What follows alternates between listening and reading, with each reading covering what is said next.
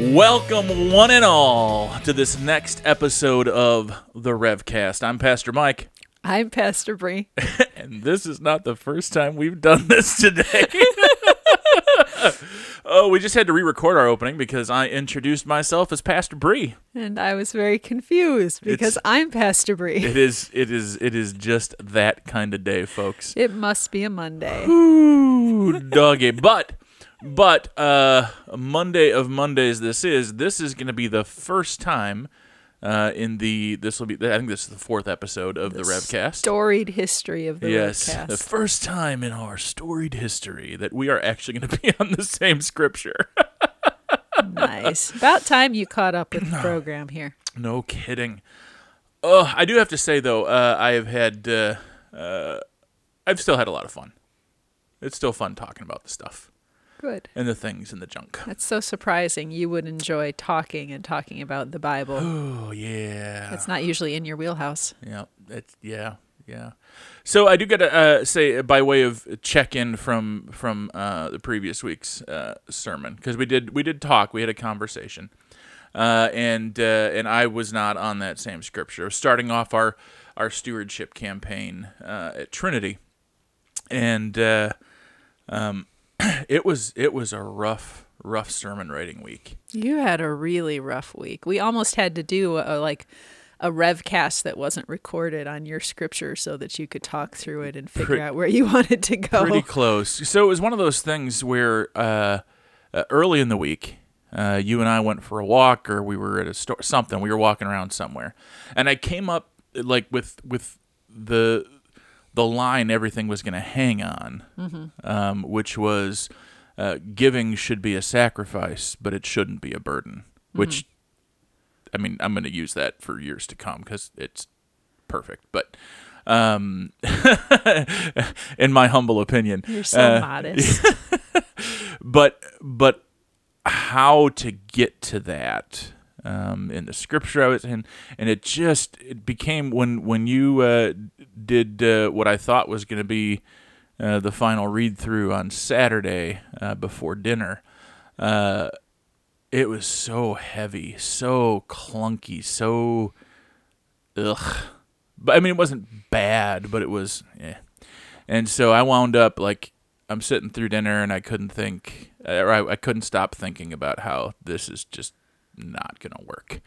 Uh, and so I went back and did pretty much a full rewrite after dinner Saturday night, which which is a little stressful, but um, it worked out well. it did. It worked We out. got there eventually, Yes. but sometimes, you know, Holy Spirit, you don't have to wait until the last minute. Exactly. Uh, you could move in us earlier. Exactly. Um, but as as first stewardship sermons in a new church go, um, I I got lots of uh, positive feedback. Um, I had uh, several uh, folks who, uh, with with churches, you know, you have folks that are that are on fixed incomes that have uh, different different financial struggles, and I had several people tell me uh, that it was the that, that that whole giving should be a sacrifice, but it shouldn't be a burden. Is the first time that they can remember not feeling shame uh, in in the course of like they can't give as much and they feel shame about that. Because usually, right, a stewardship campaign is always like, "Can you step it up a notch? Come on, people, give a little more." Um, so so I was uh, very much glad we took I took the time to to do the rewrite, um, and uh, uh, and glad that it it it had some of that impact for folks. Um, yeah, Good job. yeah. So uh, let's let's do the the the breakdown on on where yours went. So I ended up um, starting the conversation with heroes, which we did not talk about, I don't think, on the last Revcast. I don't think so. Funny story. Um, so I have this guilty pleasure. I watch Dancing with the Stars. Um, please save your angry letters. Um, it's it's just nice, mindless sort of. uh, Sure. yeah, and they did Heroes Week this week, and that got me thinking about what, what is a hero? You know, is a hero really a Disney princess? Um, and holding that up in juxtaposition with with Jesus' statement about if you want to be the greatest, being the servant of all. So I did end up going. Um, I think I mentioned at the Revcast last week the the janitor at the hospital when our son was sick, lifting Right. him up as an example of what a hero really looks like. Not somebody who's showing up to win a medal or to wear a crown, but showing up to do the right thing because they know that it matters um, and because it's important and impacts people's lives, even when it is sort of this dirty, thankless work that that uh, no one perhaps notices or appreciates um, but but showing up and doing it what what greatness really looks like. This idea that perhaps we're looking for heroes in the wrong places. Uh, we lift up you know we lift up gazillionaires as heroes and maybe that's not where jesus would have us be looking for our heroes. Um, so I, I played with that. So some of the themes that we did talk about came through but it was framed around this idea of heroes thanks to heroes This, week you know, no, you know what? The inspiration comes where it comes it from. comes where it comes yes Uh, this this episode will be the uh, the one with Dancing with the Stars. Oh, yay!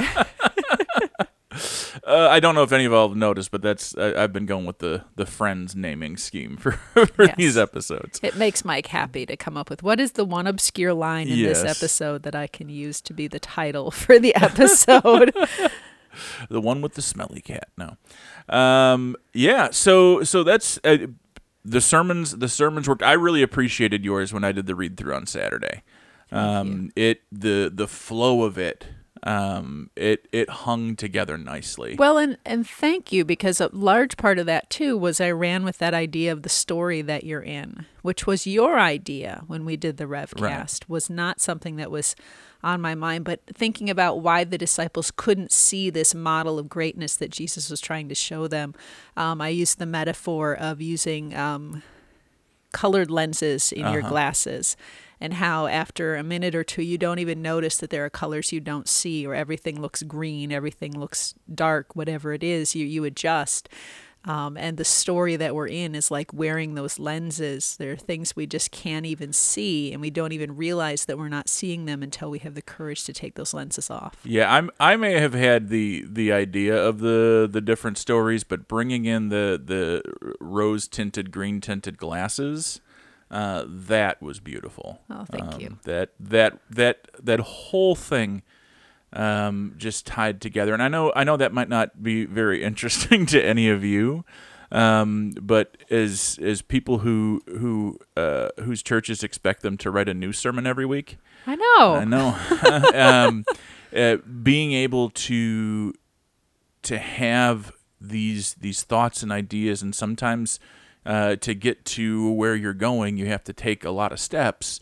Um, to get it all there, hanging together nicely, uh, is is something that somebody could read and totally follow along, or somebody could uh, listen to without having to take notes and go, "Huh? What are they talking about?" You know, the it, it's it's an important part of the process, yeah uh, and it is the part of the process uh, that that sometimes annoys me the most.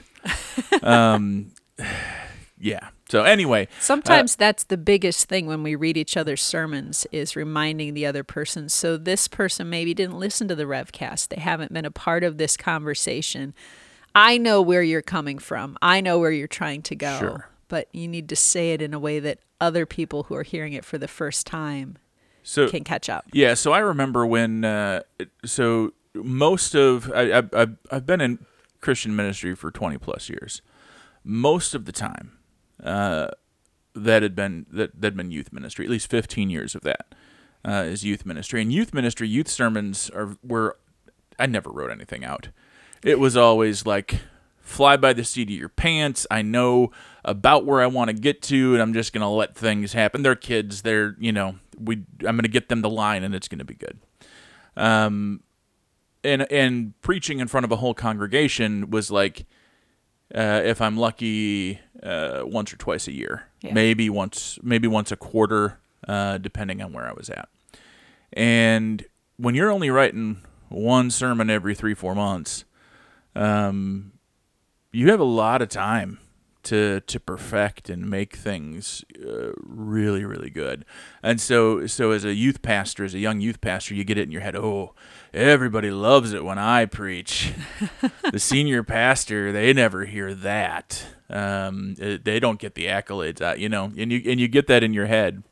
Uh, and then you come to to the point where we're at now, where we uh, conservatively are preaching what 46 weeks a year, um, At least. at least 46 sermons a year, uh, at least, uh, and uh, and having to be able to do that consistently um, really takes uh, it takes takes a lot of work to get things to to hang right and feel right and uh, uh, in baseball terms at least get onto base each week. Yeah.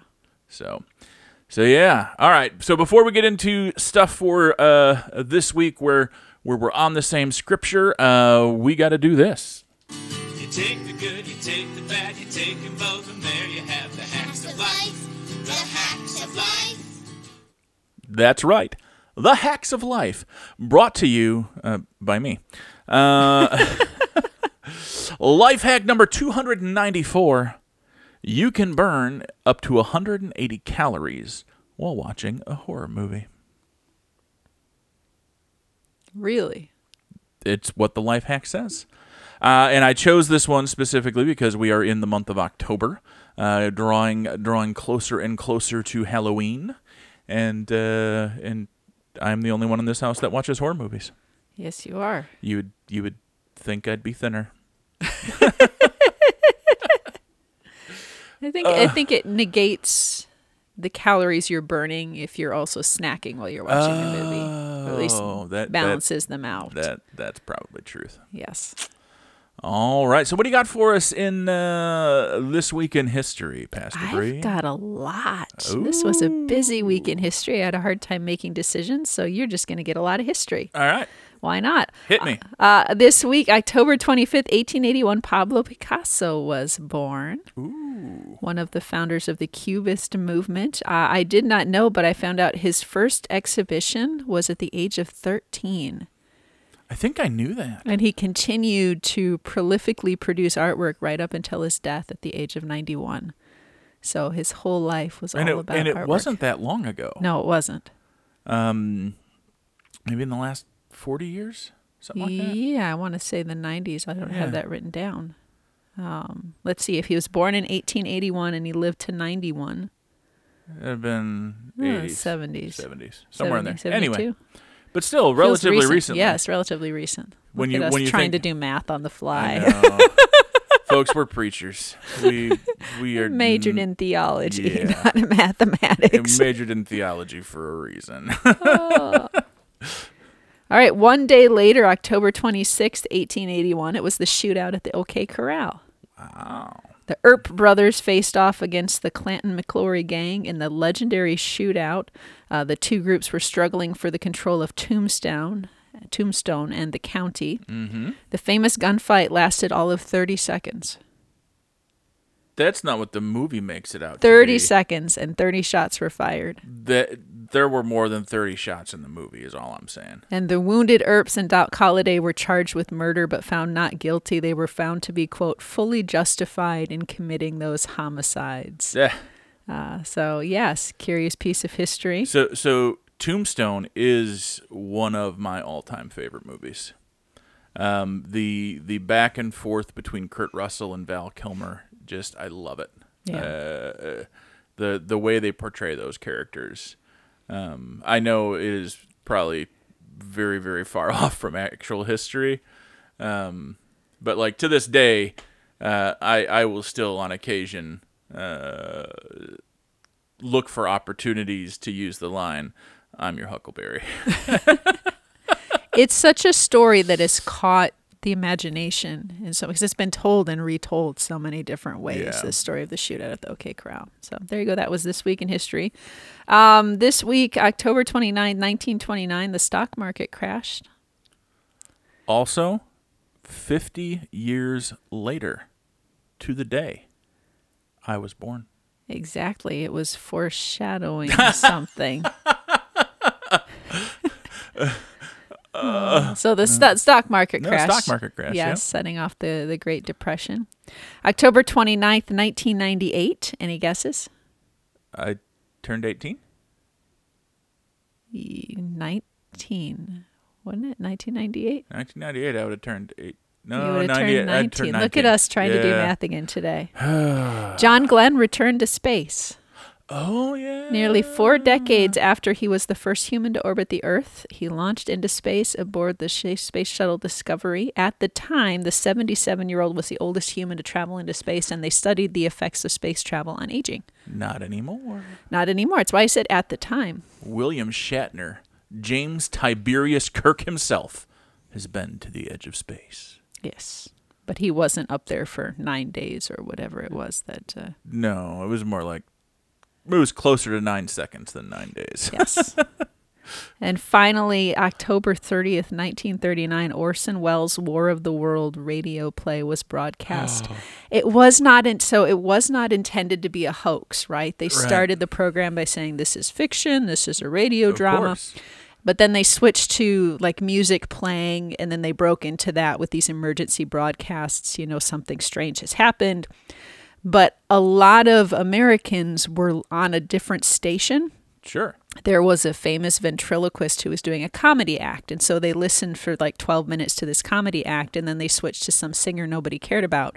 So they changed stations and ended up in the middle of this broadcast that was presented as this is a work of fiction, but people missed that. And so there I mean there was a whole investigation yeah. into whether this this this like no laws were broken, but it was a really scary It- time for folks who didn't realize that this was not actually happening. Oh, that yeah. Uh, what year was that? That was 1939. yeah. Who like these days people are so stinking skeptical Yeah. of, of anything that I, d- I don't know that that the kind of panic that happened uh, Well, think of think of but- the anxiety that was present in the world in 1939 to begin with. yeah. Everybody's on edge to start with, and then to like the world is messed up enough and now aliens really Yes, yes. oh yeah oh yeah Oh, very very fascinating. So that's what I got for you. I was also Oh, going to mention that, uh, this week in history, uh, Pastor Mike was born, but I, I I I have no problem I have no problem uh self promoting my birthday yes, I've noticed. what are we doing for my birthday Uh, Michaela has a water polo celebration.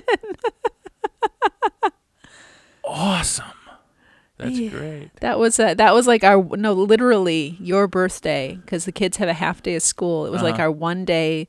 There's no swim practice. There's no swim meets. There's like we actually had a night off, and then we get a message yesterday that it's the end of the water polo season celebration, and I'm like, oh, she really should go to oh, that. oh no but- she has to go Oh, we were gonna have a I- family night. yeah it, I it would it would it would devastate me though like she worked so hard She worked so hard. she made a lot of friends. Yeah. Yeah, oh yeah. needs- so she needs to do that So our plans for your birthday are in flux. You can come to trunk or treat at my church on the 30th.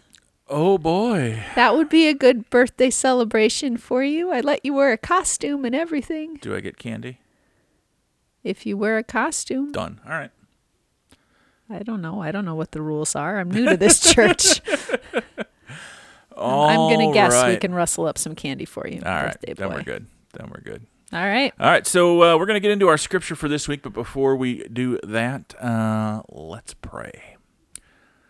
Gracious and loving God, we thank you for our time together. Help us all as we listen to the word, as we discuss it, as we seek to know you more. Bless us. Open our hearts open our minds that we may follow you more closely. In Christ's name we pray. Amen. Amen. Our scripture for this week from from from from from Frums comes the buzzer bums. Our scripture for this week comes from the Gospel of Mark, chapter 10, verses 46 through 52. They came to Jericho. As Jesus and his disciples and a large crowd were leaving Jericho, Bartimaeus, son of Timaeus, a blind beggar, was sitting by the roadside. When he heard that it was Jesus of Nazareth, he began to shout and say, Jesus, son of David, have mercy on me. Many sternly ordered him to be quiet, but he cried out even more loudly, Son of David, have mercy on me. Jesus stood still and said, Call him here. And they called the blind man, saying to him, Take heart, get up, he is calling you. So throwing off his cloak, he sprang up and came to Jesus. Then Jesus said to him, What do you want me to do for you? The blind man said to him, My teacher, let me see again. Jesus said to him, Go, your faith has made you well. Immediately he regained his sight and followed him on the way. This is the reading for us today. Thanks be to God. You know, it's funny. This is one of the first scripture that I remember preaching on. Not the first, but one of the first scriptures that I remember preaching on um, back when I was in that gap year. So I took a year after seminary. I was very young. I was very much not prepared to be anybody's pastor, so I took an extra year, went to went to school a little bit more, uh, got my feet under me. It worked out well. That ended up being the year that uh, that you and I connected and got engaged and got married. Uh, so that was was a good choice in the grand scheme of things. uh, but during that year, I preached a sermon on blind Bartimaeus. And I remember very vividly the illustration in the sermon. Um, I had been going, I was going to school near Chicago, and my grandmother was visiting family in Zion and invited me to come and to, to have lunch with her or something while she was over in, in that part of the, the neck of the woods. Um, and so I was driving to Zion and I was driving and I was driving and I was driving and I knew I was on the right road, but I was going in the wrong direction. And it took me a really long time to realize I was going because I saw signs for, you know, the Zion church. I was like, oh, okay, good. I'm getting close. Sure. But, you know, Zion doesn't always mean Zion. Right. When I was a kid, I thought Zion meant Zion where we went to visit family, and I didn't understand why we had all these hymns about going to Zion. Marching to Yes. Zion. Um, and so it was this very embarrassing story Zion. about how I drove almost an hour in the wrong direction and had to turn around then and go back and go. Finally, I found her, but I have no idea what the point of the sermon was. I actually preached the sermon twice.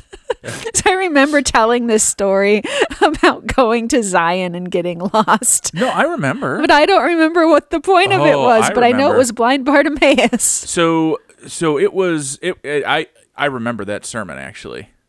I remember you preaching that sermon. Okay. There there are two sermons I remember from back then, and this is one of them. Uh, this was uh, blind Bartimaeus' prayer here is is uh, Jesus Christ, Son of David, have mercy on me. Yes. Super quick, simple prayer. Yes. And uh, as you were trying to find your way to Zion, as you were realizing you were lost, it was a very quick, simple prayer. Uh, oh God, help! Oh God, help! that that kind of thing. Um, it, it was was uh, how the story I think worked into the the blind Bartimaeus. Wow, that is not what I thought. Yeah. And there was another one, um, the one I remember most vividly. I don't remember the scripture. Uh, I don't remember the, the the overall theme of the sermon, but I know you started and like it started really heavy, and then got heavier, uh, like really down, depressing kind of, and then you're then you're like, and now I invite you to stand and open your hymnals. And everybody pulls out their hymnals and stands and you laugh and you're like wouldn't it be horrible if that's where this ended oh i laughed so hard um That I- might have been the Katrina sermon because I preached a sermon during that year, It right after been. Katrina. might have been That was one But of I- those you snuck in for. yeah but i i remember very much uh like it, it's always in my head that at some point i want to i want to work that into a sermon somewhere It's fun. It's fun to do. You really depress Yeah. people, and then you go and now let us pray, fake them out, and go, Yeah. oh, isn't it good that that's not where the story ends? So we had the cats locked in another don't room, and they apparently figured out how to open the door because now all of a sudden there's a cat making love to my microphone. Well, not making love to, but rubbing her face on. Uh, so if you hear anything funny happening, So this is the uh, the part of the show where we test out the pause function in our recording. and we're back. Cats I think- successfully wrangled. Yes, we're back. yes, cats are cats are successfully wrangled. Uh, one of them was uh, apparently out and about and uh, uh, managed to uh, do a jailbreak. Do a jailbreak for the other two. Yes. So yeah, so so there was um, the the the quick prayer, uh, and then the uh, uh, stop in the middle, and and people were just like, "All right, I'll sing the hymn," even though that's a really depressing place to stop.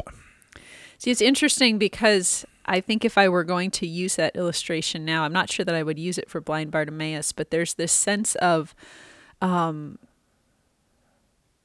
going in the wrong direction. Yeah, So in the story, we continue this. We we've been walking right along through Mark, almost all of Mark over the last few. Well, not you we have. haven't we haven't missed much. It's been going conse- consecutively in the story. Right. story.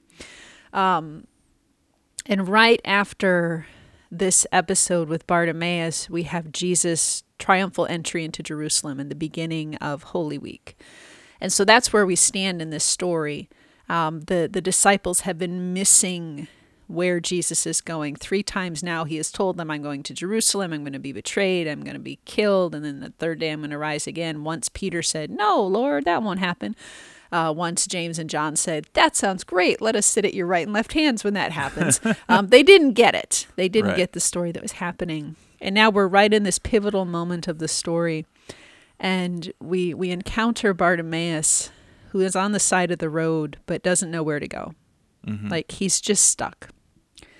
This is his spot. This is where he begs for mercy. This is where he hopes that people will have enough pity to give him enough to make it through another day. And you have the crowd following Jesus who think they know where they're going. And at the same time, they hear this man crying out for mercy and they go, shush. we don't have time for you. We are busy. They they try to they order him to be quiet and and Bartimaeus perseveres. Like he the blind man has a better sense of where Jesus is going than the disciples and the crowds who mm. have seen him and walked with him. Um, they think that they're going to this triumphal, militaristic, wonderful conquering moment. yeah, And Bartimaeus knows that it's about mercy, it's about healing. And so, like, just this, this idea of you're going in the wrong direction, you have to turn around and go in the right direction to get there. So so there are things I, I this this passage in particular, um, like yes, haha, it's the joke. I love every passage. It's all my favorite. But is this one of your favorites? Y- It is, and and but but there are a lot of things going on in here uh, that I think are just uh, are either interesting or, or flat out amazing. Uh, so first off, the very first verse, they enter Jericho, and as they're leaving Jericho, Yeah. um, Jericho's a pretty big place. So stuff's stuff's going on. Stuff's got to be happening. Um, but Bartimaeus, where he sits uh, on the way out of J- Jericho, on the way up to Jerusalem, uh, is a pretty smart place to sit because pilgrims going to Jerusalem, um, that's going to be uh, people who are who should at least have their minds set a little bit on mercy and on charity and on uh, things bigger than themselves. So Bartimaeus sitting at that particular uh, exit entrance point uh, of Jericho is pretty smart, uh, I think. Um, and yeah, for me, there's there's the the the big the big themes here for me um, are the exclusion um, Jesus has already made a couple big promotions of children being important. Um, and now here we are, uh, Bartimaeus, a blind man. Is it say blind from birth? Um, I forget. Um, just okay. Bartimaeus is blind. We don't know from birth, but he's blind. He's begging. Uh, he's in. He's in the smart spot to be. Uh, but he's also excluded. uh, and and he's he's excluded because these people are telling him hush, but he's also excluded because uh, people with those kinds of uh, injuries or deformities or, or things in, in that culture were often pushed to the fringe, to the periphery. Uh, and so so Bartimaeus uh, is there in a in a in, in yeah a smart place if he has family, uh, which we don't really hear. We well he's got a dad, but we don't know where the family is, right? Um, so so somebody helps him to get there is the assumption maybe, um, or not. Um, but he has to get there. Uh, but everybody else is is on the exclusionary path with him. Um, but then when when Jesus calls, the attitude of everybody changes because oh, we're gonna get to see the thing. we're gonna get to see the the miracle. There's gonna be let's see what Jesus does with this. Um, so so the exclusion stands out to me, and then the next thing that stands out to me is is the line Mark includes about Bartimaeus throwing off his cloak. Yes. That that to me is bigger than the miracle itself.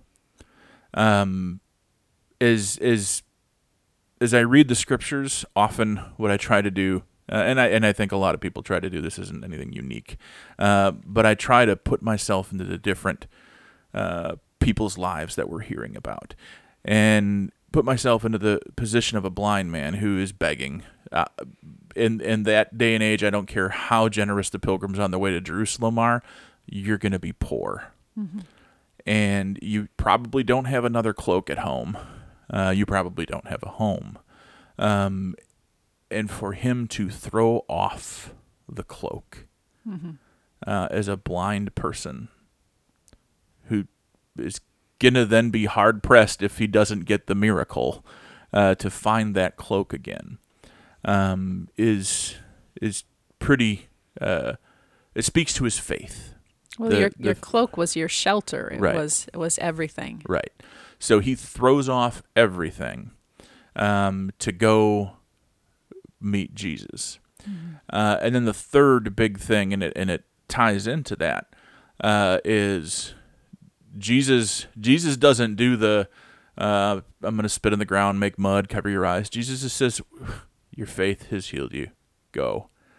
Uh, and what we know about Bartimaeus is that he doesn't go; he follows. Yeah. He follows Jesus, and we're never told that he goes back for the cloak. Yeah. It's a um, it's a contrast in a lot of ways to the story we heard a couple weeks ago about the rich young man Yeah, who was challenged to give up what he had and to come and follow Jesus, and he couldn't do it. And here we have this poor blind man who, without even knowing what he's going to receive, gives up everything and is committed to following Jesus. and this is the thing: is Jesus didn't even say, "Follow me." No. like at this point in the narrative jesus jesus eyes are fixed on jerusalem jesus knows what's coming uh, it's it's the triumphal entry it's turning over the tables uh, it's uh, difficult conversations. It's it's uh, uh, last week for me was uh, calling the scribes devourers of widows' houses. Some of the harshest words you hear from Jesus. Uh, the the Last Supper, the washing of the feet, uh, the the passion in the garden, and eventual death and resurrection. Um, it very much like if I'm walking that path, if that's and uh, I'm not Jesus, but if I'm walking a path that I know that the destination um, is or the path from here on out is going to be very difficult, uh, and and I'm able to have this mercy to help this person, um, I, I don't think I'm going to say follow me. I'm going to say go uh, be blessed, live your life. Um, and uh, It's a and- and hard time to jump into discipleship. yeah, but Bartimaeus, there's no question for him. Yeah. Um, and and I and I love that. Um, it, and we don't really hear about Bartimaeus again. Um, but I would I would as as we as we use our imagination, uh, I would I would probably figure he was not far uh, from the action uh, of, of of the next the week the week of the Passion. Yeah. I'm wondering, Uh huh. Thinking as I go here, so this may go nowhere, but I'm thinking about so in John's gospel, the last miracle before the Passion is the raising of Lazarus. Yes. this sort of pinnacle miracle overcoming of the the grief overcoming of death in mark's gospel the last miracle before the passion is the healing of bartimaeus Correct. i don't think that the authors of the gospel chose those miracles by accident so i'm thinking about the symbolism here of of overcoming of blindness of commitment and following and discipleship And I'm also wondering if there's significance. As you said, we have this this note. They entered Jericho. They left Jericho. So we know they're like right outside of Jericho and thinking of where Jericho stands in the story as this place where walls come tumbling down through mm-hmm. faith, through crying out in faith. And we have that in this story. Bartimaeus cries out in faith and his walls come tumbling down but I'm wondering if it's meant to uh, to evoke something greater in terms of that sense of ex- exclusion, that sense of um, hunkering down, of of keeping the outsider out Oh yeah. There's as as that- we're entering into this this very challenging narrative of the passion and and this idea that that Christ has come not just for this great victory for the Jews, but for all people. Um, I don't think it works if you push it too hard, but I think it's a very interesting image of, of being in this place where the walls come tumbling down, yeah. and that being where we hear this last this last story before we go on into to the Holy Week. Yeah, I I I I, I, see the imagery, especially especially in Mark.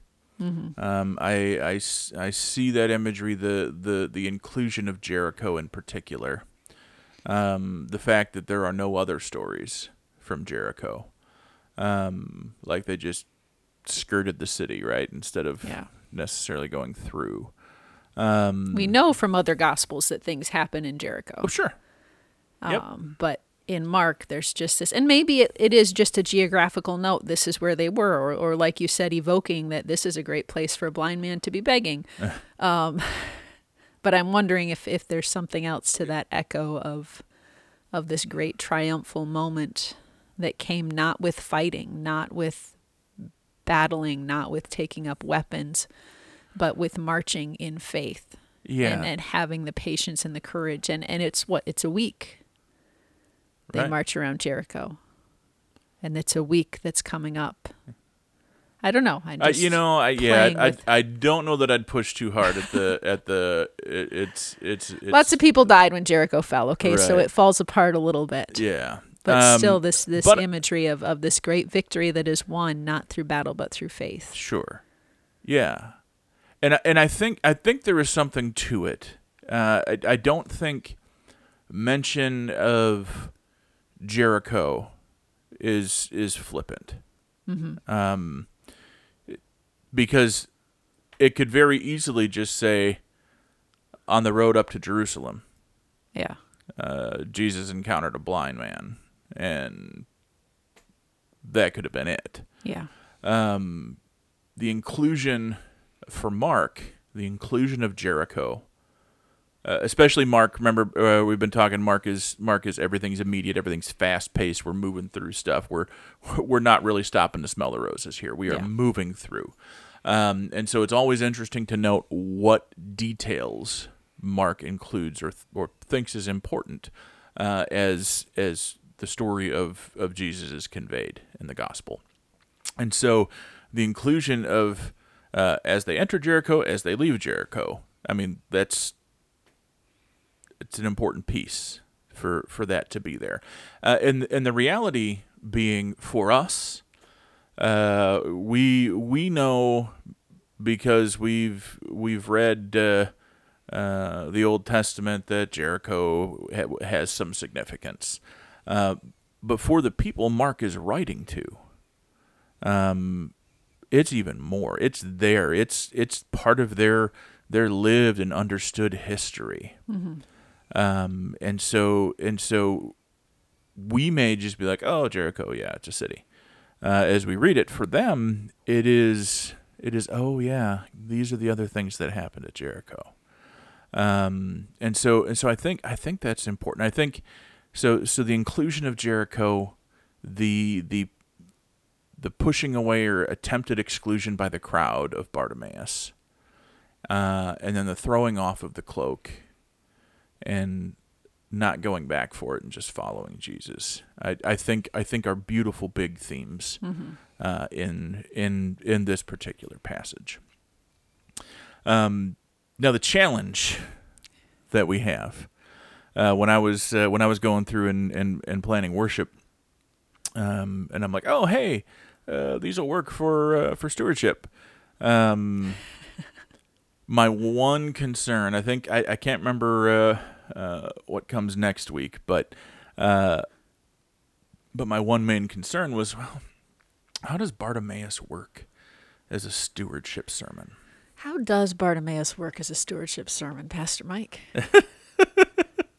You're still in stewardship too, right? I am. All right. So, uh, yeah, for me, where I and this is this is this is the part of the program where we talk about where we think we're going to be going with this. Um, so for Ha ha me, ha. You listen to it a week from now and you laugh. that's right. Uh, pastor's plan, God laughs. Yes. that's right. So, uh, so for me right now, where where my head is at is the throwing off of the cloak, um, and the exclusion. Those those two pieces, um, as far as um, how sometimes in the church we uh, the, the the brushing off of things the the this isn't an important thing or this isn't an important person or this isn't you know we the the way we exclude um, we think about the uh, it- in uh, at Trinity we think about uh, the big E exclusion the exclusion of uh, LGBTQ people the exclusion of or or the the non consideration uh, uh, of of uh, people of color. Um, those uh, those kinds of things are the big things we think about. Um, but there are little exclusions too, and in the in this in this story in Mark, um, the folks just telling them to Shh, be quiet, stop. Uh, kind of feels like more of a little exclusion. Like they're not saying all blind people stay away. They're like Bartimaeus, shut up. Uh, instead, you know what I mean? It feels like it feels like there's there's that that piece there, um, and so and so part of where where I'm thinking with the exclusionary aspect of this scripture uh, is the the little exclusions we do. We think about the big ones, um, but what about the little ones? What about uh, the the the person uh, who comes in uh, as a new volunteer to a ministry?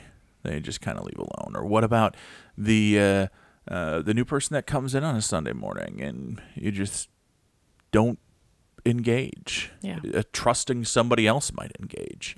Um, that's not an intentional uh, exclusion, but it is. It, it it still feels and connects as exclusion for people.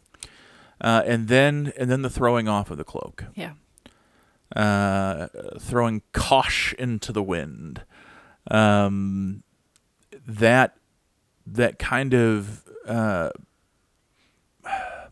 that kind of faith, that kind of uh, audacity, that kind of belief uh, is is a way in which uh, we, as followers of Christ, I think, uh, should enter in to uh, the ministry that God has for us Yeah. um, and that and that's that's not like uh, that that's not saying everybody's needs to go to seminary and all that stuff. What, what, but, but what you're doing, what you're called to be doing in the church, what you're called to be doing in your community, um, are you throwing it off? Are you throwing off your cloak? Are you, are you going into it with, with full passion and faith, uh, that, that this is going, uh, to succeed? Um, and, and I think that's the way, uh, we should enter uh, into those those things that we're passionate about. Yeah. Um, you know, we're we're passionate about uh, working with kids in the community at Trinity. We're passionate uh, about working within working uh, with the kids within our own congregation. We're passionate about uh, music. We're passionate about all all sorts of things. Um, and and the question I think that's coming to mind for me is uh, do we do we throw off our cloak and just run after it? Or do we hang on to it and kind of hedge? Yeah. and and kind of well i'm just going to do a little bit uh, and and if it works great and if not i'll do something else. I still got my cloak. Yeah. uh, so that's that's kind of that's kind of where my head goes. Um, and then and then the whole uh, with the cloak then there's the not picking it up at the end and just following Yeah. um, you throw it off and you follow. So that's that's kind of where I'm at. Yeah. Where are you at? I think for me, I'm playing with the the throwing off of the cloak. Um, You can't. That's mine. Just kidding. That's a joke. it evokes for me. just gonna keep going. That's right. So a couple weeks ago, when we talked about the the rich young man, the image that I used in the sermon was the image of our daughter finding out that there were multiple copies of her blanket that she Right, loved. and uh, we had so we had backup blankets so that we could you know trade them out and wash them and, and make sure she always had a clean blanket. And and one day she discovered that there were multiple blankets. And so she tried to walk around the house holding on to four blankets at the same time and just got so frustrated because she kept tripping herself up um, and realizing that more is not always better. And and the image that's coming to my mind today that connects with that um, this idea of letting go of our security blanket of of letting go of that thing that we hold on to that is our hedging of our bets as i think you said um, our just in case or this I've, I've at least got this for myself. What is it that we think is keeping us safe or that keeps us comfortable but that we might be challenged to let go of for something even better? Um, I think playing with that image and playing with that juxtaposition with the rich young man that I just preached about a couple weeks ago, um, I think uh, I think that echo there is very very powerful. Um, I'm not sure how exactly that's going to take form. Maybe I'll tell the story about this time that I was trying to drive to Zion, and I uh, I got lost along the way. um, but yeah, this uh, this letting go for the sake of discipleship. It, yeah, I, and I and I I, th- I think that's it as far as a stewardship sermon goes, uh, because we're kind of bracketed season. bracketed into that theme. Um, I think that's kind of where where we where we have to go. Um, but I also think it's where we want to go because we are also in this time of um, pandemic and vaccines, and kids are kids are about to uh, five and up are about to be able to have access to the vaccine, and what what kind of doors and pathways does that open up for for ministry in the church throughout the entire pandemic? Um, when we were doing fun with faith uh, in our preaching, um, we we used a lot of the imagery of exile, um, and and that return from exile uh, is is something different. Um, it's different than just getting back to normal. Um, it is it is figuring out uh, the reality of of the the newness and difference of the world, the community around us, and how best do we do we fit? Do we serve in that? And uh, do we do we how best do we reach people where they where they need to be reached? Um, and and those are the kinds of things we need to uh, maybe maybe in that analogy, uh, uh, the cloak is the past. Uh, the cloak is is uh, where we felt warm and protected and comfortable. Um, but we're entering into a new era of ministry for followers of Jesus uh, and how we do things and how we approach things.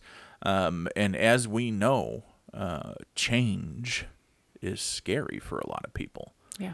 um, we especially especially um, I, I understand it change in, in how we how we do worship um, is scary for people because they get so used to things uh, the way they were and it's comfort and it's uh, it's familiarity.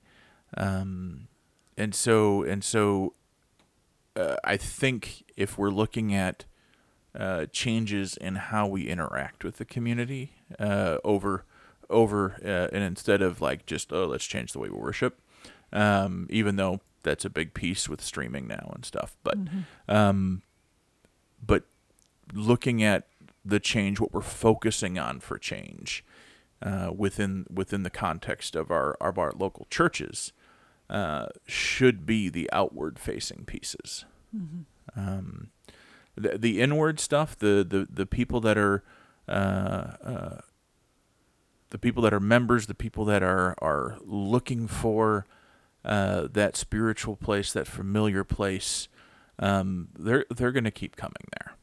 Um, but as we're looking to interact with a world that is uh, in a vastly different place than it was uh, at the beginning of 2020 uh, we need to uh, to be looking uh, to new ways of facing outward,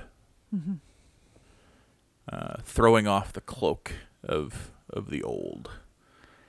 I have a feeling even if we both talk about throwing off the cloak, we're going to go in very different directions. Oh, of with it. course we are. That's the fun part.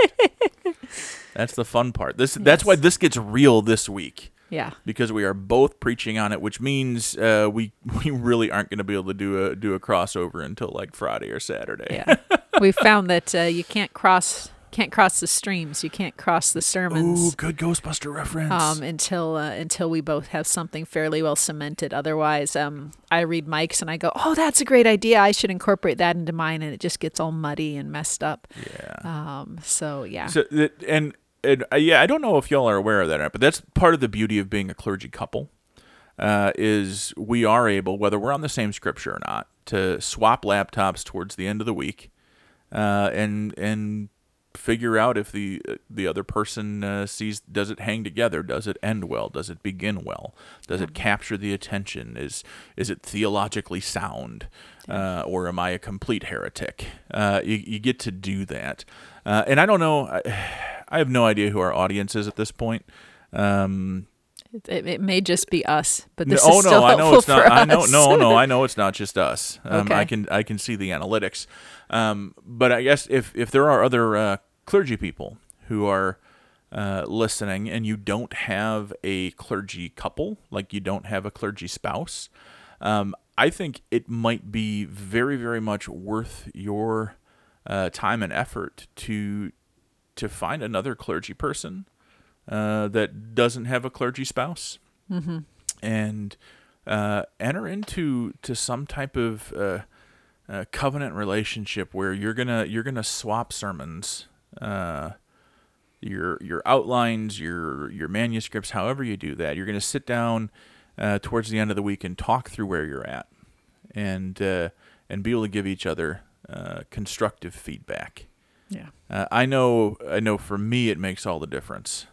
Um, uh, knowing, uh, knowing that I have uh, Bri to be able to uh, be like, yeah, that ain't gonna work. Uh, yeah, you need to. You, you're all over the place. Uh, because sometimes I can't see that, or sometimes, sometimes I think I, I put a detail in that's in my head, and I feel it's there when I read it, but it's really not. And so you gotta, you gotta get that help to push and see where where things are connecting and not connecting and so it's a good thing Yeah. it's a good thing Yeah.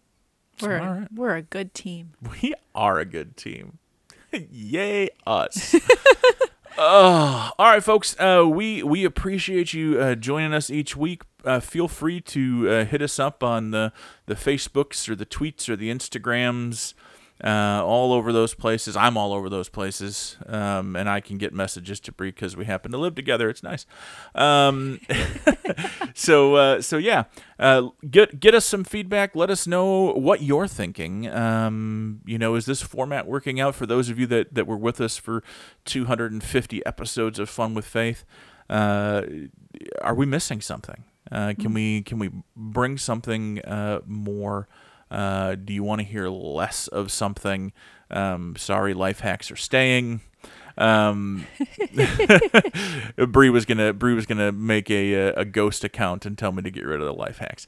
Uh, I know it. So I would do it right straight up on my own that's- account. That's true. but anyway, uh, let us know uh, at Rev Mike UMC just about anywhere, uh, and and like I said, I can uh, I can I can get things through to Bri. So, uh, I'm Pastor Mike. I'm Pastor Bri. We're glad you're with us. Have a great week.